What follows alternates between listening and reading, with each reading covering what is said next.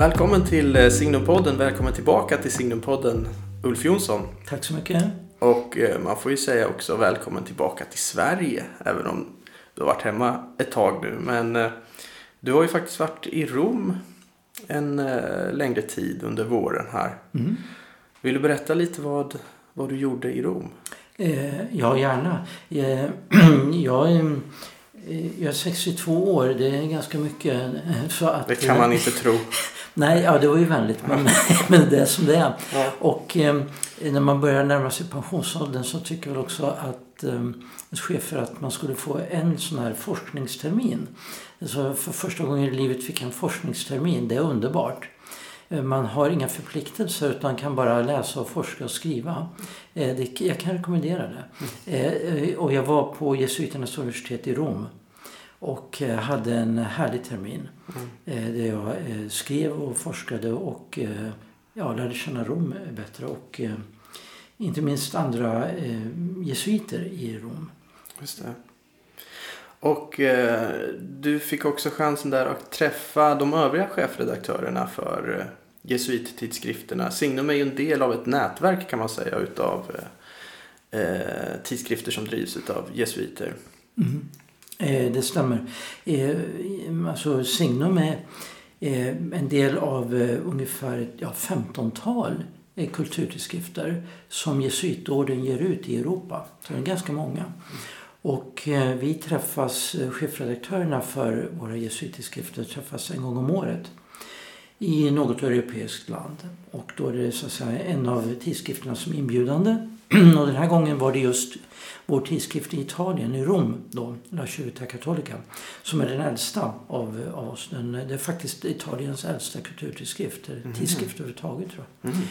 Eh, startade gång i mitten på 1800-talet. Och, eh, men de här olika kulturtidskrifternas chefredaktörer eh, Eh, kom då till Rom. Vi fick ett möte med påven. Just det. Som vi skrev om faktiskt i Signum i förra numret. Precis, det har vi sett frukterna av redan. Ja. Och eh, så hade vi en hel del diskussioner med varandra om tidskrifterna. Det finns ju allt liksom allt ifrån väldigt eh, såna här praktiska frågor eh, som gäller digitalisering och eh, såna här tekniska saker och sen eh, ända till innehållsliga saker då, eh, vilka frågor man skriver om, hur man bedömer olika utvecklingar inom kyrkan och i samhället i stort. Och eh, vi utbyter också artiklar med varandra och så. En del eh, artiklar i Signum är översättningar från de här andra eh, då Civitas Cattolica och Etyd och Stimme der Zeit och, och så vidare. Mm. Du fick tid att och jobba lite på en bok också tror jag. Mm. Eh, som väl kommer ut här under hösten, är det inte så? Jo, den kommer ut i mitten av november. Eh, den, eh, den, handlar, den heter Gud och andra orsaker. Mm. Och den eh, fick jag till där i Rom, eh, att den blev klar. Och det är ju det är kanske en ovanlig, lite udda kombination. Men det handlar faktiskt om kausalitet, alltså orsakssamband och eh, hur man kan tänka sig att Gud handlar i världen eh, givet hur orsaker fungerar. Just det. Eh, så det är en, man kan säga det är religionsvetenskapligt eller vetenskapsteoretiskt arbete som kommer ut. Jag var med i en, i en europeisk forskargrupp som ägnade sig åt det här under fyra års tid. Så jag har grävt ner mig ganska mycket i det där. Och eh, nu har jag liksom tillämpat de här nya tankarna om kausalitet på, eh, ja, på teologi, på frågan om, om ja, hur man kan tänka sig att Gud handlar i världen. Det handlar mycket om vår världsbild helt enkelt. Just det. Intressant. Ja, vi får kanske anledning att återvända till, till de där frågorna längre fram i, i podden. Vi får se. Eh, men idag ska vi presentera ett nytt nummer som kommer ut. Höstens första nummer, nummer sex. Eh, och du har skrivit ledartexten den handlar då inte helt oväntat om valet som ju står alldeles inför dörren här. I valet och kvalet är, är rubriken. Du är ju som, som en kyrkans eh, tjänare så får ju inte du så säga åt oss vad vi ska rösta på. Annars tror jag att många skulle tycka det var ganska skönt för att det, är, känns i alla fall som att eh, det är svårare än vanligt för många att, att bestämma sig vad man ska rösta på faktiskt. Men eh, eh sån, sån, den auktoriteten har du. du får helt enkelt inte säga åt oss vad vi ska rösta på. Men vad, vad, skulle, om jag, vad är ditt ärende så att säga, i, den här, i den här ledartexten? Eh, jag börjar ju med att skriva det. Just det. Att eh, eh, kyrkoledningen ger aldrig några råd för hur man ska rösta. Men det har att göra med den här skillnaden mellan det politiska och det kyrkliga. Eh, den är, det är en väldigt viktig skillnad. Annars, jag menar, det extrema skulle vara en teokrati. Mm. Där så att säga, de religiösa ledarna bestämmer över det politiska. Och katolska kyrkan menar ju att man måste ha den där rågången mellan det politiska och det andliga ledarskapet. Och därför är det faktiskt så att det är förbjudet för katolska präster och biskopar att ha politiska uppdrag. Mm. För att just inte det ska liksom bli en slags påverkan eh, från religiöst ledarskap på eh, politiska val och, och, och, och politiska beslut. Däremot är det ju naturligtvis så att eh, det kan finnas på ett mer allmänt plan reflektioner över eh, politiska frågor och, och samhällsfrågor. Eh, och eh, inte minst etiska frågor, men det kan vara andra också. Mm. Och eh, det kyrkan utifrån sin, ja, sin människosyn och så har på ett mer grundläggande plan eh, liksom tankar och så. Så det, det är sånt som jag gör i den här. Jag tror inte man kan eh, läsa ut mina personliga politiska preferenser. Det är inte riktigt Nej. meningen i alla fall. Nej, det, det, du har lyckats väl där. Det är inget som, som kommer fram. Men eh, du går också in på det här varför då, som jag sa, att en del kanske har varit lite extra tveksamma det här valet hur man ska rösta. Eh, och du går in på flera faktorer där. En som du lyfter fram bland annat är det här som du säger att det kan vara svårt när vissa politiska rörelser kanske har, har kapat banden till sin till eh, liksom där varifrån de en gång växte fram. Och att det där kan vara lite klurigt. Då. Vad, vad, vilka är egentligen de grundläggande värderingarna som, som eh, vissa partier står för och sådär. Mm. Och det kan vara klurigt. Uh, vill du säga något om det? Ja, det, jag tycker det faktiskt det, det stämmer verkligen. Det, så är det också för mig personligen. Jag tycker det är ganska förvirrande att eh, man fått en utveckling där vad ska jag säga, ideologi, värdegrund, alltså grundläggande värderingar verkar spela ett mindre roll. Mm. Och där eh, politiken blir väldigt kortsiktig och pragmatisk. Man söker liksom snabbt efter eh, väldigt pragmatiska lösningar då på problem. Och om, men man belyser dem inte utifrån mer grundläggande uppfattningar om vart vi är på väg och bör vara på väg i samhället. Mm. Och jag tycker det är väldigt problematiskt för att eh, när jag tänker på politik så tänker jag ändå på ett, som ett strävan efter att förverkliga ett gott samhälle att eh, på något sätt värna en, en human människosyn och sådana där saker. Mm. Och, eh, och sen kan det få genomslag i olika politiska lösningar. Men om de politiska partierna inte är intresserade av de grundläggande frågorna och, och inte riktigt vet, har någon föreställning om vad ett gott samhälle är. Mm. Eh, så blir det förvirrande. Eh, mm, I alla fall jag tycker att eh, det är flera partier, eh, många partier, eh, där man undrar vad är kopplingen till deras så säga, ursprungliga idéer? Deras människosyn, deras syn på vad ett gott samhälle är. Alltså det, det kan vara allt ifrån sådana frågor som förhållandet mellan individ och gemenskap. Eller mm. eh, hur mycket ska göras eh, av samhället och hur mycket ska vara privat. Det är grundläggande frågor. Men om, om partierna löskopplas från sina tanketraditioner mm. då eh, blir man lite förvirrad. Därför blir jag det. Just det. Och så blir det mest eh, den här pragmatiska lösningar. Också väldigt utifrån hur opinionsvindarna blåser just nu. Och då blir det väldigt svårt att orientera sig. Du skriver också om ett problem är eh, kortsiktigheten som mm. eh, präglat svensk politik ja. senaste åren. Ja.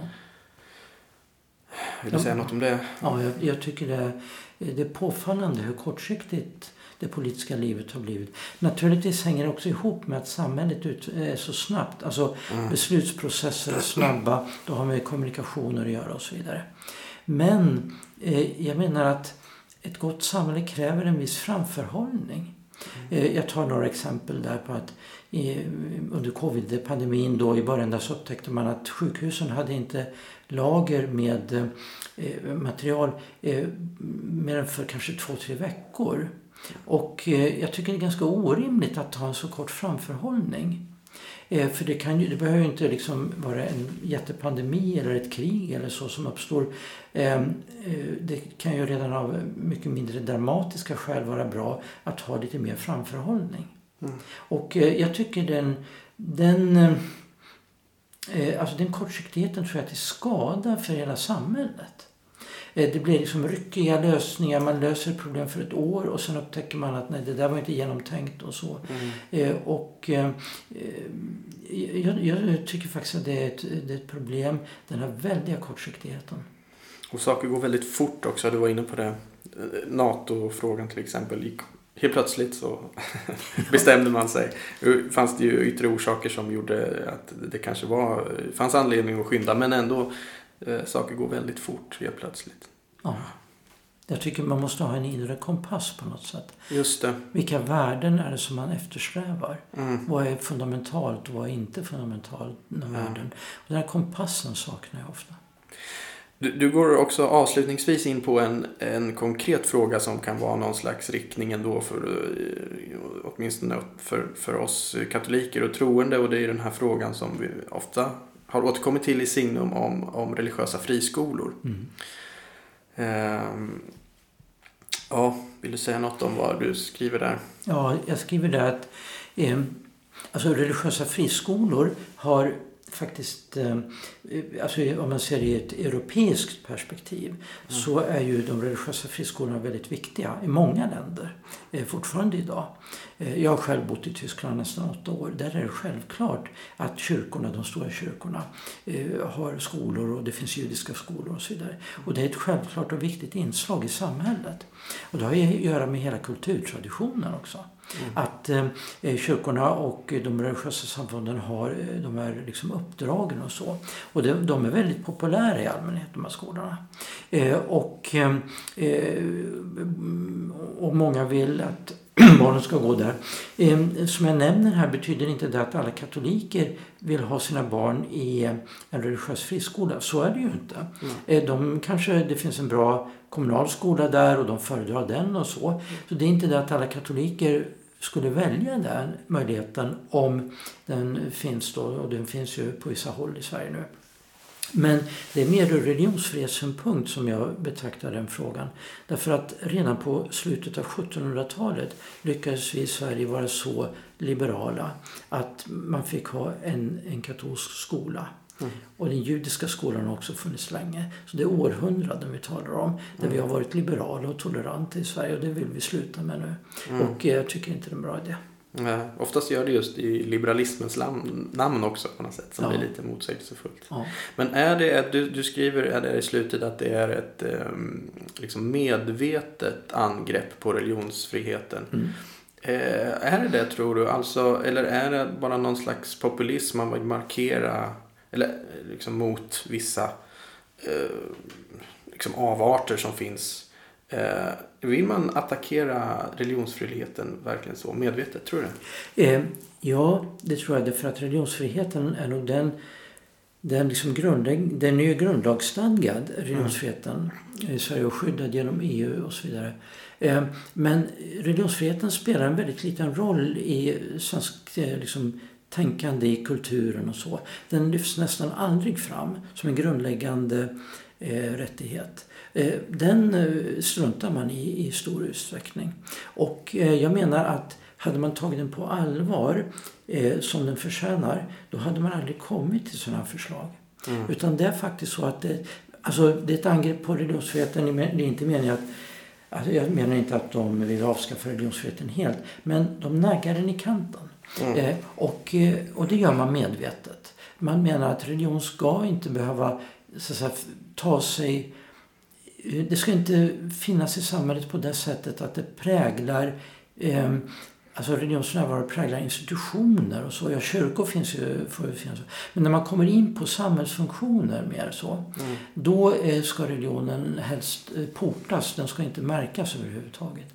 Det är idealet, den sekulära eh. Jag menar att religion också är en kulturkraft. Religion spelar olika roll, eh, både på ett personligt plan och så vidare. Men det är också en kulturkraft kulturskapande kraft i samhället. Och att, eh, att judiska barn lär sig mer om det judiska folkets tro och historia och så tycker jag är absolut eh, helt rimligt och, och så. Och på motsvarande sätt katolska barn om eh, sin tro och, och historia och så.